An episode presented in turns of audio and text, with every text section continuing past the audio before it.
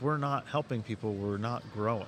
Right. And so, in order for us to help people in their personal lives and in business, we have to have a desire to do that. And one of the biggest things that I've learned in the last year by surrounding myself with other people who are doing huge things is flexing my giving muscle.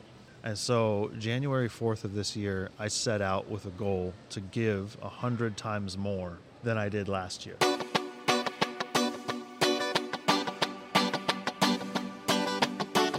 Welcome to the Mind Your Own Business podcast. I'm your host, Stephen Sterrick. This show is where we talk about all kinds of different stuff in business, but mainly we talk about how to mind your own business and stay in your own lane. And we interview only distinguished guests in order to find out their secrets.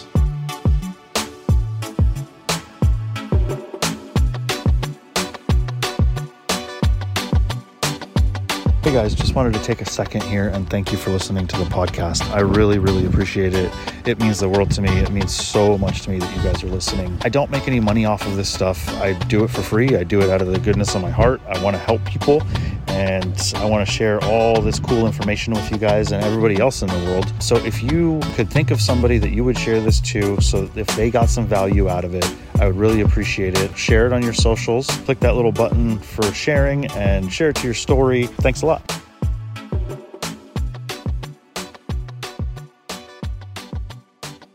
It's a beautiful Wednesday here in Ventura, California. We're sitting at the Pacific View Mall. My buddy, he was so kind to come over here and visit me at the Pacific View Mall. Stephen Sterrick, thank you for coming down and sit and talk to me, man. Yeah, thanks, Tom. I really appreciate it, man. Happy to be here. It's definitely a strange setting, just sitting at a table in the middle of a mall, but I think it's really rad because it's very organic and it's not something like sitting in a studio being boxed in by four walls. This is a big part of my whole radio story was I first started doing the AM radio the very first time it was one of these remotes. It was like at some quick stop in the middle of Selmas, and it was five o'clock in the morning. It was freezing, and this place had amazing burritos. but we sat there and we had people that would just stand at the end of the table and just stare at us. And I was like looking at them, I was like, is this really what radio is, dude? But I'm excited to have you on because you have a podcast that recently came out. You're a few episodes in, and I've listened to them, and I really like the way that you view not just business, but partnerships and just community. That shines through it in the things that you talk about. Clearly, you're talking about strategies to win. Yeah. But I feel like you're also trying to set other people up to win as well. Of course, man. Well, I mean, like at the beginning, middle, and end of the day, it's all about helping people.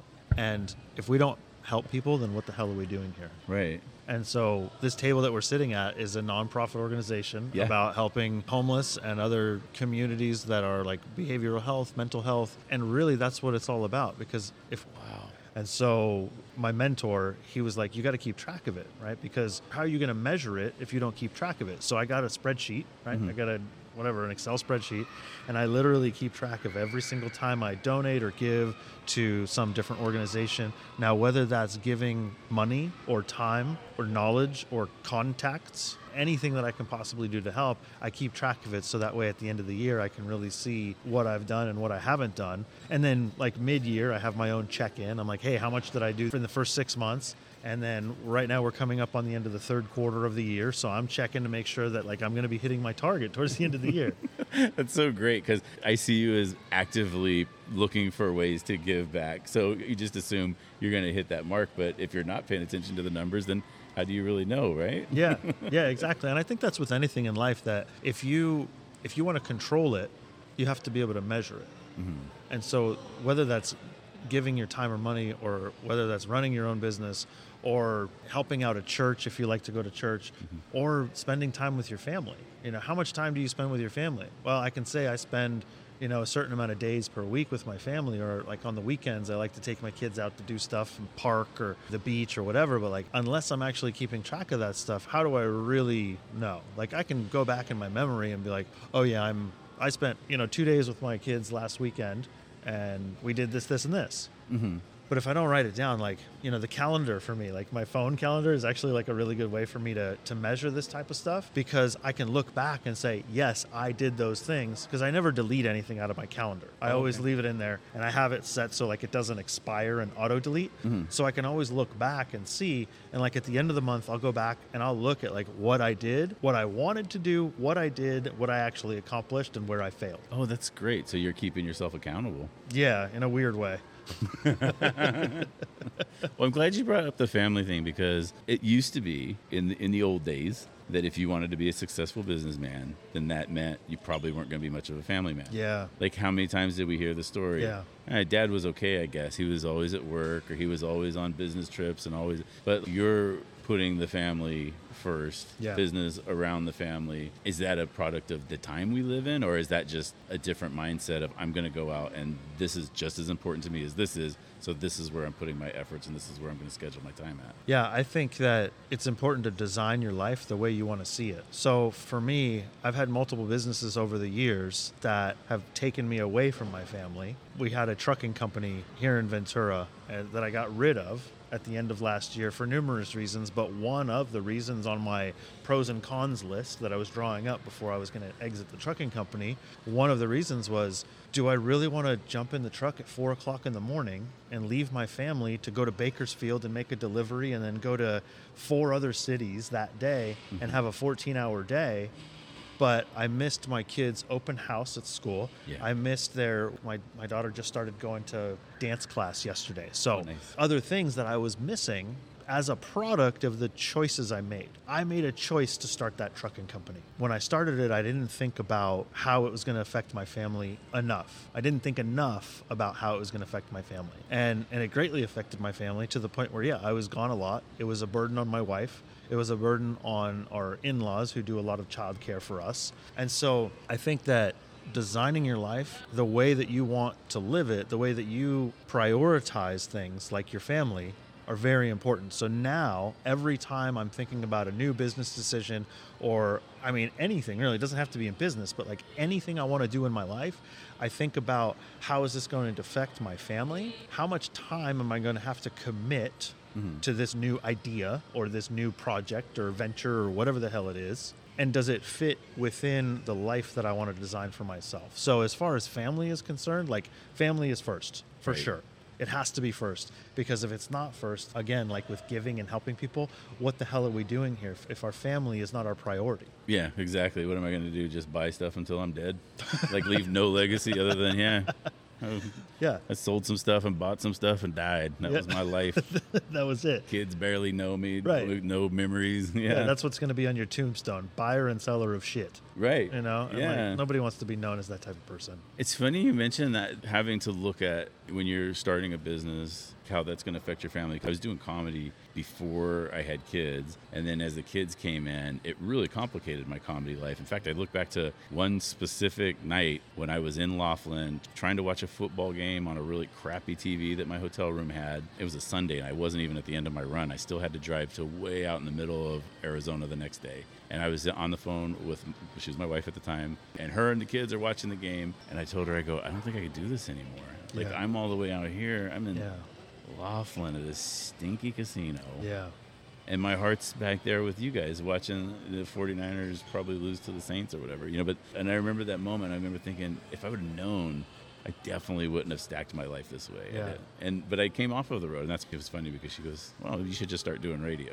And I'm like, yeah, you just start doing radio. Yeah. And then, oddly enough, an opportunity opened up, and that's what I ended up doing. But kind of wish I would have been able to figure out how to make the comedy work with the kids and everything at the same time because that was just a difficult thing because it, it seems like all the best gigs would come and it would be a birthday or it would be a an anniversary or a holiday and you're like Yeah. oh i have to choose every single time it's a choice you know the best paying gig i'm going to get in 2022 or do i you know go to my kids last hockey game or whatever Yeah. you know and it's just So, so would you say that that moment in that hotel room in Laughlin was a pivotal shift for the future and how you wanted to live your life? absolutely absolutely yeah.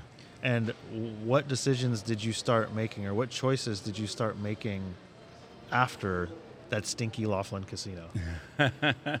well, the decisions I made was to stop calling people and begging for work that I didn't really want to begin with. Ah. You get stuck into this place where you're, you know, you're so happy to be working and you're doing that. You take these gigs, and that Laughlin, I'll be honest, because it, I'm not going to do it again, so I don't care. I'm not going to hurry. Like I believe I was making like 150 dollars a day on that. Wow. And you're not getting travel money. They take care of your hotel and they feed you. But I think I was getting like a hundred, maybe 150, 200 bucks a day That's awful. And it was yeah and there was like long drives in between like there Laughlin I was there for two nights or three nights but there was long drives on each side of it Right. And they're not paying for your fuel there and No. back. They're not paying for any of that stuff. not paying So- for your fuel so- if something happens to you it's they're not responsible whatsoever if, Yeah, man. you know out on the road I'd yeah. run away from that business faster than I was on fire. it's funny you say that because it took me a long time to actually run away from the business I finally walked away from the comedy aspect of giggles at least you know trying to produce shows and all just really like in the last month where I was like this isn't feeding anything for me anymore Mm-hmm. Like literally in this last month. Yeah, in the Wow. last month. Yeah, Wow. yeah. I'm in. A, I'm in a place where I'm. I, I have a lot of things that are better because I'm. I'm going. Okay, this is a branch that I, don't, I can't nourish anymore. Mm-hmm. Like I've given eight years, and most of it, a lot of it, honestly, was about community. I would do these shows in Santa Paula, and then I'd start getting burned out, and somebody'd see it, and they would go, "I'll help you do this," and then it would be just until I started to get burned out again, and Mm. and. I I appreciate those people because what we had was special for a really long time, but it just you kind of get to a point where you go i've lived so much of my life trying to create opportunities for other people and none for myself Wow. and you've picked up on the way i am business wise i don't like talking money i don't like talking about any like i i don't view myself as it having any particular talent or anything like that Wow. it's kind of a bizarre place to be but yeah. I am confident in the direction things are going if that makes sense Yeah, it does make sense. Well, and I think that you have to give yourself more credit too. Um, I, I think that you have to. Um, I think people in general need to not discount their abilities, because this is like the self-deprecating dialogue. The internal dialogue becomes self-deprecating to the point where you start believing your own bullshit. mm-hmm. You're like, oh, I'm not good at that. Oh, I'm never going to amount to whatever, right? Insert X goal. I'm never going to do that. Well, if you keep talking to yourself that way, and I'm not talking to you, I'm talking to Oh, just no. like people in general. but you are talking to me believe it or not but i'm listening okay. And and if people continue talking to themselves that way, it's a self-fulfilling prophecy. It will become that. right If we put other things out into the universe, I'm a big believer in like the universe is way more connected than we think it is. Mm-hmm. Right? So same reason why like, hey, I was just thinking about you, friend, whoever's going to call you, whatever. Yeah, that's the universe saying like, hey, this is supposed to be. This is supposed to happen. This connection is supposed to be made right right? Like you and I met at a friend of ours, uh, his office, Jim. He's an insurance dude. Yeah. And he brought us both in so we could connect. And he didn't know what that relationship was going to to build. Originally, it was just like, hey, we could be a referral source for each other. right right Now here we are, uh, doing a podcast together and working together and launching basically a whole nother business together, whether we know it or not yeah right? Our trajectories are both changed forever because of the choices we've made. Going back to that, you made a choice to not do comedy anymore because you're making $150 a day if Right. you're lucky Yeah. and you're away from your family and you have fuel costs that are involved that they're not covering so really you're probably making 70 to 80 dollars a day oh yeah if you're lucky which is like just don't do that ever again Yeah.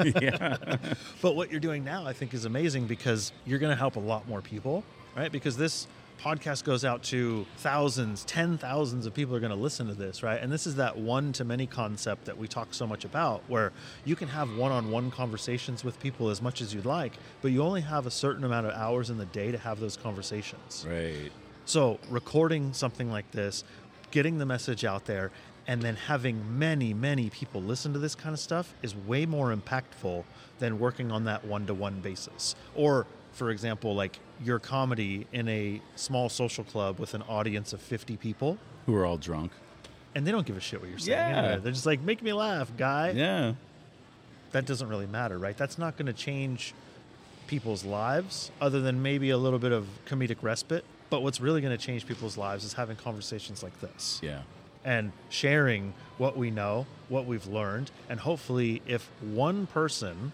has picked up on anything that we've talked about today and it helps them change their life in one simple way, who knows what that is? Like, I don't know what it's going to be for them, but if it changes their life for the good in one way, then we've done our job. that's true We've absolutely done our job. That is because that's what you really what you really want. You want to create that positive impact, and that's that's why it's important for me to tell you that I was kind of like putting stuff together on, on your podcast. Mm-hmm. I'm like listening to it. And I'm going, this is so good. like it's you know the universe connected. You're coming along at a time where I need to hear grown-ups talk about grown-up stuff and the way the way that you need to look at your business and the way you deal with things. I've always kind of went out and just did whatever felt like it would be fun, and then let let the wife deal with you know you know Yeah. you know you only came home with 80 bucks from new york. And oh i know. Yeah. but like i have to look at things more. I went through a healing process. The divorce was really hard for me because i didn't see it coming.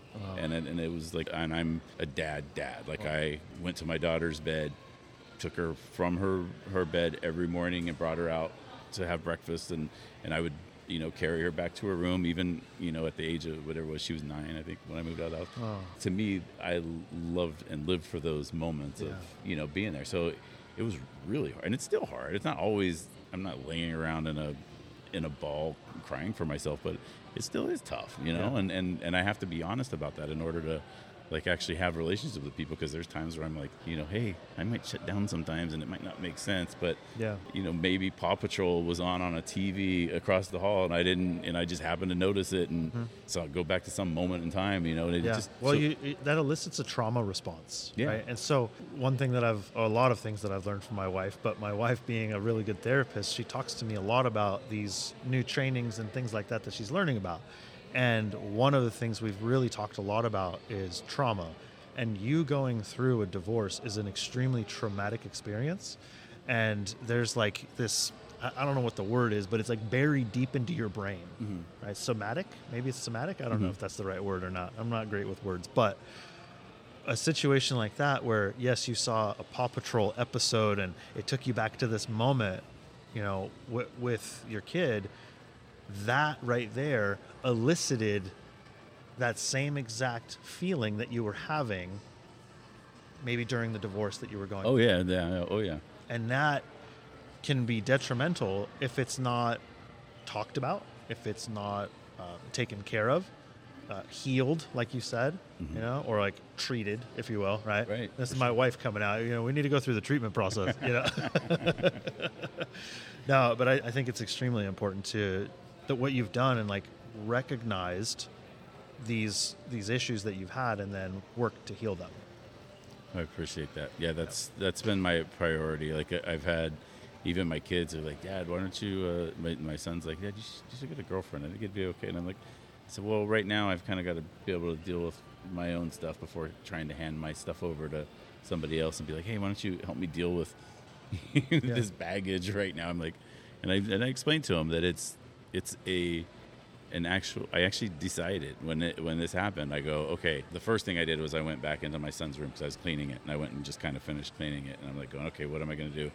And that was the time when i decided all right i'm just going to go along with what she says as long as it's not absolutely you know mind-bending crazy. Uh-huh. I'm just going to you know when she she's the one that decided who got what all that stuff i didn't fight any of that. Mm-hmm. And I'm going to do everything I can not to create more problems because my goal at the end of the day is to make sure that I have as much access to my children Yes. as I possibly can, Yeah. that my children know that they're my priority. I'm not willing to put my relationship with my kids at risk over who gets the treadmill. Right. Do you know what I mean? like, right? yeah. And so I like I decided that really early on, and then and then I've kind of tried to live that, and then and you know the healing is it's kind of slow because especially when something happens that you're totally not expecting. You're like okay, well, but they appreciate it, and we talk, and I talk to my kids. I I just had a long conversation with my son about it last night about about the healing and how important it is to to make sure that you let those things come out and not just bury them in because they, they they're go- they're not going to just stay there. They're gonna Yeah. they're gonna you know resurface. And but I do I do feel like I'm at a place now where I can start making productive decisions and start actually taking on responsibilities without worrying about falling apart because I see Paw Patrol in the background or Yeah. something like that. You know, because for a long time I'd go to the house to drop the kids off, and like it would just I couldn't do anything but go home and lay down afterwards because it was just you just you know I can't imagine. yeah and I, it, I really can't imagine. You Yeah. know, my my daughters are almost three and almost six, I've, I feel like I'm just now, like with my six year old, like she just started kindergarten. And so there have been a lot of changes, right? And her brain is growing like crazy. Same thing with the toddler, right? The three year old, her brain is growing like crazy. And I'm learning so much about them every single day. And I'm appreciating them and loving them so much more every single day. And for some reason, in the last like month, it just feels like the growth has been exponential, and that I've really been able to connect with both of them. And I don't know, maybe that's some internal personal changes and stuff that I've been making within myself, uh, or maybe it's just that they're growing so rapidly that I'm like grabbing on to every single thing I possibly can. And I cannot imagine not waking up in the same house as them. Yeah. I can't imagine um, going to bed without them. So you guys split custody? Is that how you do it, or what do you guys? Yeah, I, I have them because I because I'm in a small apartment, so I have them just the one night a week, and I you know they share my bedroom with me, and it's a and we have fun when we're together. So basically, we have split custody, but they spend the night at my house just once night a week. So Okay. I have them almost every day of the week at some point. Okay. She's kind of weird with the way she split custody. It's like Okay. I'll have them 12 hours and you have them 12 hours. I'm exaggerating, but it feels like that a little bit. Because like so like Tuesdays and Thursdays I'll I'll get them from school and then I have them till the late evening and then she comes and picks them up from my place. I have them every other Friday and then I have them on Saturdays. The custody thing's actually been really fair considering that it has to be it has to be split. Yeah. you know what I mean? Yeah. So if, if I'm going to have limited access to my kids, I can't complain. And she really is. As much as I give her a hard time about being really strict with like times and stuff like that, if I talk to her and go, "Hey, I really could use the extra time," if you, she's she's very accommodating. So she's it's not like she's, you know, back here. But it drives her crazy if I if if I say I'm going to be there at three and I get there at three fifteen, it drives her crazy because that's Yeah. the way her brain is. Sure. It's not it's not because she's a terrible human being. It's just how her, how her brain works. you Yeah. know? yeah. No, I, I completely get that. Like, um, being punctual is, is something that some people do well and some people don't do well. And the people who do it well, they get bothered when other people don't think the same way. Yeah. Right. And that's just how that is. But as far as the kids are concerned, man, I'm really, uh, I'm sorry that you went through that and currently going through that. It's, I can't imagine it. But unfortunately, it's more normal in our society than it ever was. Mhm. But I also think that the people who stay together just for the kids make it worse for the kids. Yeah. So I commend you guys for. Well, I mean, you didn't. You said you got blindsided by it or whatever it was. Maybe not blindsided. That maybe that's not the right word, but you But- were surprised. But I think you get it though, because my mindset was there was kind of a degree of we were staying together for the kids. Mm. We weren't like it's not like we hated each other, didn't get along. We operated well as a family, but Mhm. wasn't weren't particularly close as far you know. Yeah. Yeah, you know how relationships are supposed to be, and there were just just little differences of opinion on how things should work or Mm-hmm. how things should be prioritized, I guess. But other than that, there wasn't a lot of markers of oh man, this is pending doom. But yeah. but you are right, though. It is. I think it is better for the kids that we are separate. Honestly. Yeah. I think it's healthier for them Yeah. because they can see two healthy adults parenting together but separately, Yeah. rather than two unhealthy adults living together and then having that stress and the weight of the, the negative relationship then seeping into the way you raise your kids. Right.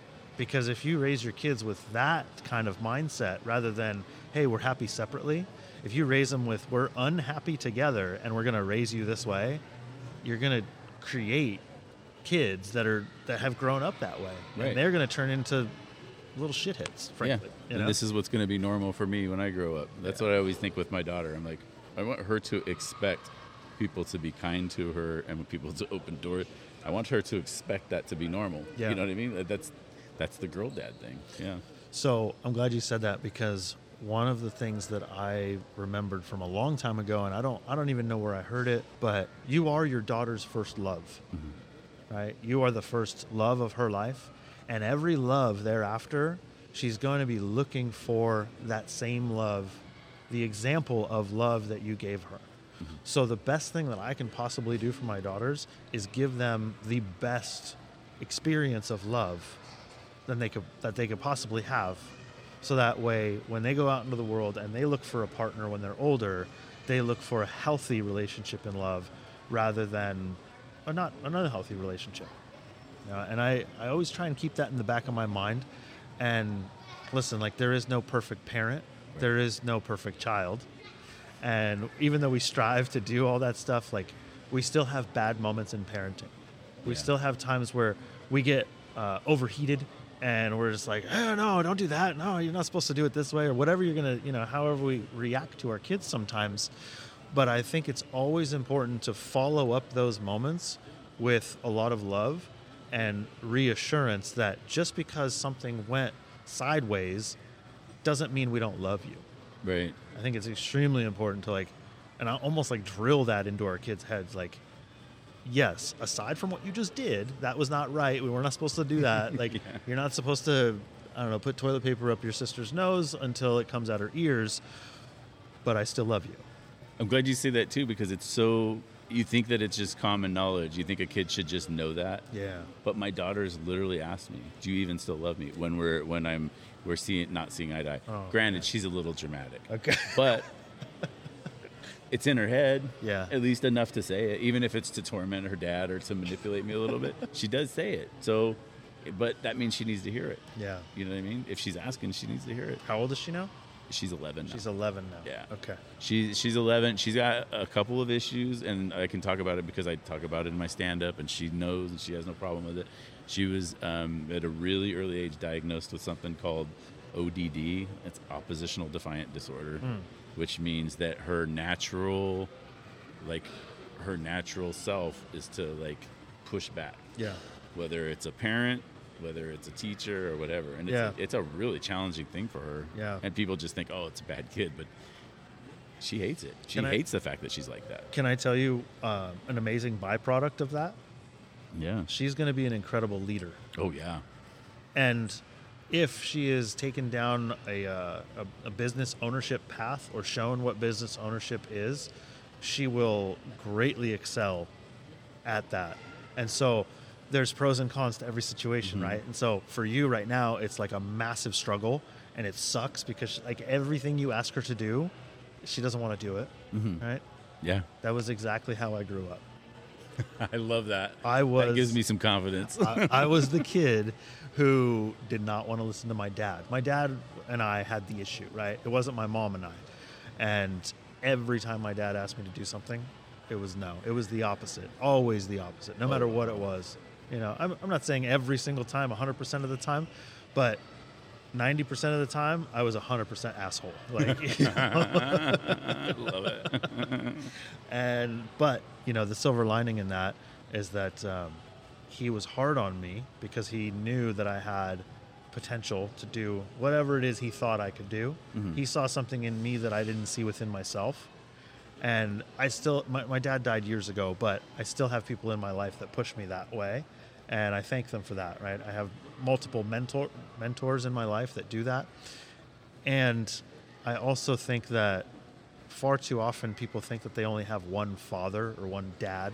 Mm-hmm. We have many, many fathers in our lives Yes. as we pass through lives, whether that be a friend who's a little bit older or somebody who's a little wiser or even somebody you do business with who's sharing uh, tips and information with you.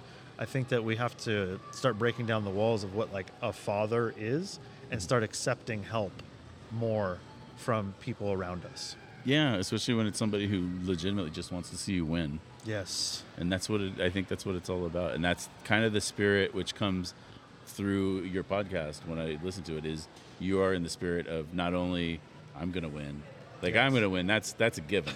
I'm doing the podcast because I want to help you win. Yeah. am I right? Absolutely, man. So let's tell us about the podcast. Let's do that so, so that we make sure that we Sure. get out there. The podcast is the It's the Mind Your Own Business podcast with mind- Stephen Sterick.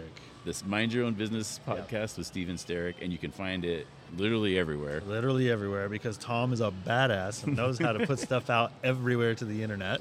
if you go somewhere and you and you can't find it, then you let us know. And I want to coordinate with your YouTube folks because we, through my well, we'll talk about that later. But Sure. we can, there's a we can also put another YouTube thing that's where people can kind of follow along and watch and also follow along with the words and Oh, that that'd be great. too. Yeah, I'd love to do that. Yeah, I, I haven't done it yet, so I'm not sure how labor Okay. intensive it is, but I think it might be it might be kind of fun. I'm going to Cool. try it with the walkout too. Yeah. And so, you know, the the purpose of the podcast is called Mind Your Own Business. And really it's about not minding your own business like like, hey, you know, I want you to stay out of my life. It's like, no, I want to help you mind your own business. Mm-hmm. And whether that's your business or your personal life, whatever you got going on, I, I want to just help people by sharing the word of others, right? We have on our podcast, we only have distinguished guests and only people who have done cool stuff in their lives and who have the desire to help other people. Right. Because when you get two minds in a room that want to help other people, then every single time there's magic that happens. You're right. It, You're right. And I, that's it's interesting that you say that because I through life you're chasing things. You know, a- as a kid you're you're chasing friends and you're chasing this, and then there comes a time where you're chasing girls, and then you're chasing that that job, and you're chasing that, that all these things. And recently I've been chasing something, and I don't really know what it is, but every time I find it, it's in places like these Rotary meetings or at these big fundraisers, hmm. and that's it. It's what you're talking about. It's like-minded people that are like, I, I want. And I might not even necessarily know exactly what I'm doing here, but I know that I'm with a group of people who are determined to make our community a better place. Yeah, yeah, and I, I've seen that a lot in the last year or so. My pivotal moment was on a family trip. We all got COVID the day we got there. We, we went to Hawaii for two weeks, and it was like a legacy family trip. My whole family, my mom, my stepdad, my in laws as well. It was all of us. We rented this house, and the day after we got there, my youngest got, daughter got COVID. So we couldn't go anywhere. You know, Hawaii at the time was like, no, you have to quarantine for five days. We all got sick, all of us in the entire house. It ran through all of us. And the pivotal moment for me was I had my trucking business, amongst other things. I had my trucking business back here in Ventura. And if I wasn't there running it, it was not going to run itself Right. And that was huge to me going back to designing my life right the life i'm designing now all focuses around as far as my professional life it all focuses around being able to build a business in a backpack Nice. A laptop and what you got in front of you right now you've got a mixing board and all that you can literally do this anywhere this is a business in a backpack Let me let me show you my, my trucking device. This is it right there. A big old orange milk crate. and it's even got like tchotchkes to give to kids as they walk by. yeah yeah. but that that was my pivotal moment, and um, and I think that you had your pivotal moment at that hotel casino in Laughlin, Yeah. And it really changes your perspective on how you want to move forward.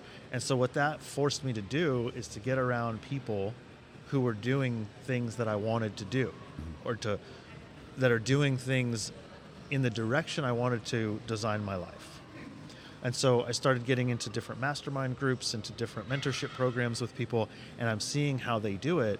And every single one of them, I, I won't say every single one of them because there's always outliers as far as people in the group, but all of the, the mentors and the people leading these groups that I'm involved with, they all want to see you win because they know that if we all win, we're all going to do it together. Yeah. And it's going to help us grow that much faster. It will create exponential growth because, like, every time you have a loss, you get setback mentally and emotionally. But every time you have a win, you're just like, ooh, I'm going to the next level. I'm just jumping up. I'm bouncing. I'm going. And then what ends up happening is like a rising tide floats all boats.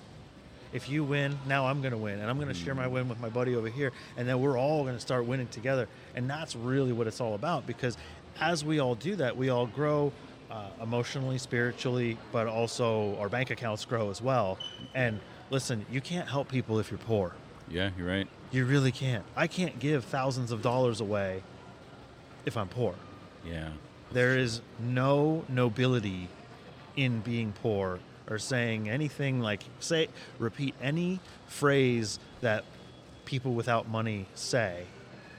And it's not going to get you anywhere doing that right? Yeah. and and I th- so anyway I think it's very important going back to the community aspect to be around people who are doing the things that you want to do and on the same trajectory on that same path.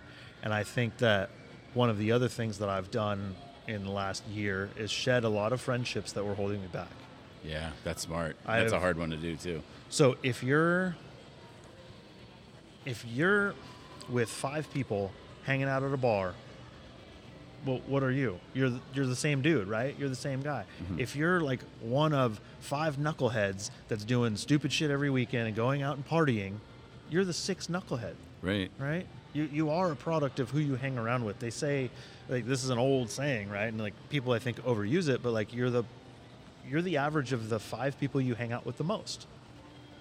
Yeah. And that's 100% true because it's like osmosis. You hang around people doing big shit, you're going to start doing big shit. yeah. Yeah. I, it's literally like impossible to not do it uh, because the, or those friends are those people that are doing big shit they're going to kick you out because you're not trying right. They're gonna move on. Yeah. they're going to move on exactly so that's something that i've had to really kind of struggle with is like getting rid of relationships that weren't that, that were holding me back and it's i know it's a necessary thing that i had to do but it's also really hard right because you have a history with these people and it's not like i said like f you get out of my life Right? it was just like slowly stopped talking to them Yeah. more and more and more time went between when we texted each other or called or hung out to the point where like your your life is on a different trajectory now and that relationship just has run its course that was a different season of life now Mhm. we're in now we're in a new season of life and what is this season going to look like and what am i working towards so that way the next season of my life looks so much different that i don't even recognize who i was a year ago or two years ago Yeah. so, anyway, lots of stuff to chew on there. No, it is because I went from the road stuff, and one of my solutions from going from being on the road too much was to start producing a show. excuse me, the Giggles show, and doing the radio thing. Giggles, as I said, eight years, not particularly fruitful, and never made money on it. Never really created opportunities out of it, but the same people were always around. Yeah. And it was the same people always around. And as much as I, I love and care for those people, the ones that do comedy mm-hmm. were not anywhere near capable of what I'm capable of. Mm-hmm. Like, the, like I get calls to do some of the bigger rooms, even though I'm fairly inactive as a comedian. Mm-hmm. I still get calls to do a rooms. You know what I mean? And I am fair, like I, I am fairly inactive. So it's hard when you when you have people that you feel like they're kind of relying on you, and just to get on stage to Wow. begin with. And Yeah. then he- but after eight years, I, I can walk away now and I just go, I don't regret a minute of it. I Yeah. go, well, it, you know, I wish it would have been more fruitful, but the important thing is knowing that it's not fruitful, and now it's time to move on. Yeah. You know what I think is your story is your send off.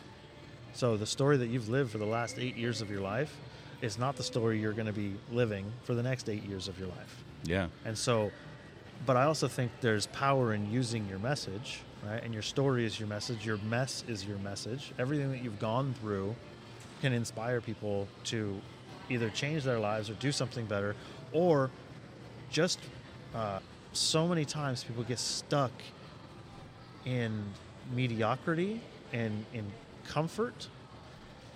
And I think that the fear of change just completely stifles their desire to change. yeah, One of the goals that I set out to do at the beginning of this year is to help people break away from their W 2 jobs. It's almost like a prison for a lot of people, but it's like a it's like a, a security blanket as a kid because you just keep on getting a paycheck, right? Yeah. And and I think somebody else does all the paperwork. You just yeah, one of the greatest addictions in this country is a W two paycheck, is a steady paycheck, Mhm. because we just keep on working and working and working, right? And then what are you hoping for at the end of it?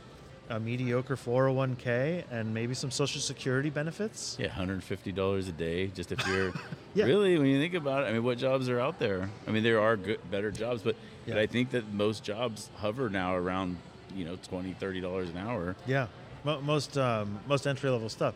I mean, January first, uh, sixteen dollars is going to be the minimum wage. Sixteen dollars an hour. It's going up to that January first. It's probably gonna be impossible to find a place that only pays sixteen dollars an hour because Yeah. everybody needs people so bad they're Yeah. having to compete a little bit. Right, and it's it's too expensive to live uh, on minimum wage in California, and so well, most places in the country it's too expensive to live on minimum wage. But um, the point of all that is to to go back to getting people out of their W two. If they feel, right, and I know that you mentioned this, like if you feel like there's something that you're working towards, there's something like you know that you have like not a higher purpose or whatever, but you know that there's something that is inside of you that you want to do.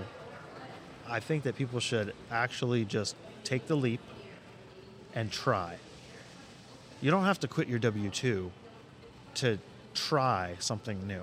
You have to just you but what you do have to do is sacrifice sacrifice some comfort. Far too often people fall into this routine comfort trap and it might be because like it's just the way we do it and it's always been done that way and this is our schedule during the week and we pick up the kids and we drop them off and we go to this sporting event or that people aren't willing to sacrifice the thing that they've done for years because that's just quote unquote what they do. They've Yeah. labeled themselves as this is just what I do or I am a nurse or I am this, I am an engineer. I am insert whatever title that people have given themselves. Right.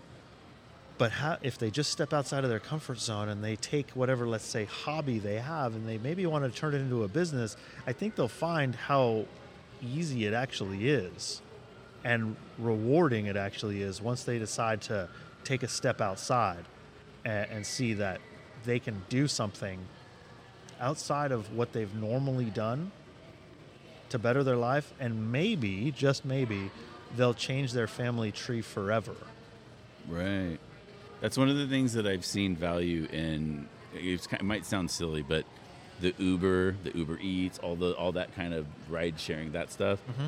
is you have people like, for example, my brother. My brother has a decent job working for the state franchise tax board, but he does that stuff for extra money. Of course, he hates his job. Who would love working for the state franchise tax board? I don't know. Who? he hates his job. But going out and even though it's Uber Eats and it's not like no, who wants to go do that? Mm-hmm. But he's seeing, oh, I can, I can go out and I can do things and I can create other opportunities and stuff like that. And I was telling him, I go, our country's not going in a direction where it's employee friendly. no way Like the idea of 40 hours a week for the same company for 30 years, I think is pretty much out the window. it's gone yeah. It's gone. That, that used to be the American dream. It, it is no longer that. as soon as you start getting close to where you're getting some kind of you know long-term benefits from them, they go, no, no, no, you aren't that necessary for us. There's somebody younger that requires less. Yeah, yeah. Well, and and what happens is people become a product of of an audit, and if you are not bringing in enough revenue per employee, well, then you're on the chopping block because there's somebody hungrier than you are, waiting in line to take your job. Mm-hmm. And so we can't just wait for the opportunity to happen to us. We have to create it. And what ends up happening is when like your brother starts doing Uber Eats and delivery services and he's working independently for himself even though he's getting paid by a major corporation, he is his own business. Yeah. He's running his own business. He gets to figure out when he wants to work, how long he wants to work, how hard he wants to hustle or mm-hmm. not hustle, and the amount that he earns is a direct result of how hard he hustles. That's right. So he gets a taste of that now, and then maybe he meets somebody or he gets this other idea. Uh, there used to be late night infomercials about like Oh, yeah. you know real estate gurus and stuff. Oh, you can wholesale houses, no. flip houses. I just- got it. California Pines. You remember that one? Yes. Remember that was a Yeah, pay um, me nine ninety seven for my course, and I'll tell you exactly how to do it. Right? Yeah, yeah. And that's how those gurus got rich. But what I'm talking about is maybe he gets he sees an idea or he has an organic idea on how on a business that he wants to start, or he sees a way to make money somehow, and now he's got the experience or the taste of making that money from doing the Uber Eats or doing the DoorDash or whatever he's doing, and he's like, man, this is possible. And every single thing that I've done, every change that I've made is usually because I've seen somebody else do it. And it's funny, I didn't think about this till this moment. Uh, we got to thank Uber, right? We got to thank Uber for showing people that it's possible for them to have their own business. Yeah. Whereas they would have never thought about that. Maybe not never thought about that, but they wouldn't have been shown in such an easy way like, hey, I can make my own money independently of this W 2 job that I have. Mm-hmm. And then maybe it sparks some interest for them to go out and do it on their own.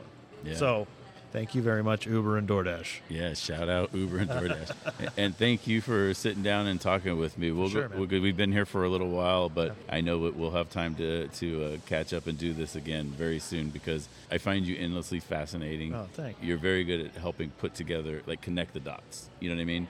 If that makes sense. It does make sense. Like- I really appreciate that. there's so many people that'll tell you something's easy, but they won't say, "Look, this is where you start. Mm-hmm.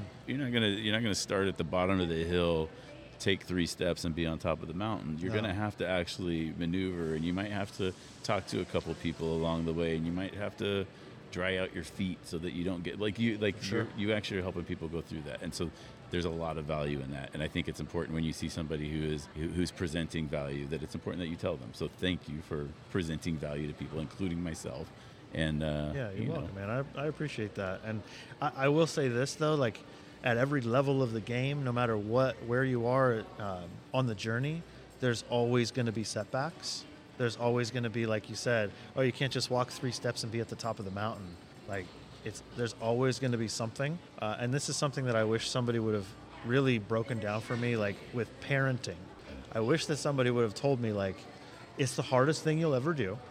Uh, you're never going to be right. Yeah, it's true. You're never going to be right. And uh, just keep on learning. Literally every single day, try not to control the situation and just try and make the best humans that you possibly can. And, and I wish that somebody would have told me that about parenting, but I also wish somebody would have told me a lot of stuff about business that I've learned over the years. And so uh, I'm just happy to share what I know and what I've learned from people doing uh, a lot bigger stuff than me and people who have failed a lot larger than me. I was just on the phone this morning on a call, and um, you know some of those guys in that room have had failures recently where they've lost two million dollars in one month. Like literally, just like, yeah, dude, I did a bad deal, and I got involved with a person that I did vet did not vet properly, and you know the deal I got in was 18 months ago, but we just closed on the deal today, and we lost 18 million dollars Wow. and of that, two million dollars was mine. You know. So anyway, I'm, every level of the game, there are setbacks. Hey guys, just wanted to take a second here and thank you for listening to the podcast. I really, really appreciate it. It means the world to me. It means so much to me that you guys are listening. I don't make any money off of this stuff. I do it for free. I do it out of the goodness of my heart. I want to help people and I want to share all this cool information with you guys and everybody else in the world. So if you could think of somebody that you would share this to, so if they got some value out of it, I would really appreciate it. Share it on your socials. Click that little button for sharing and share it to your story. Thanks a lot.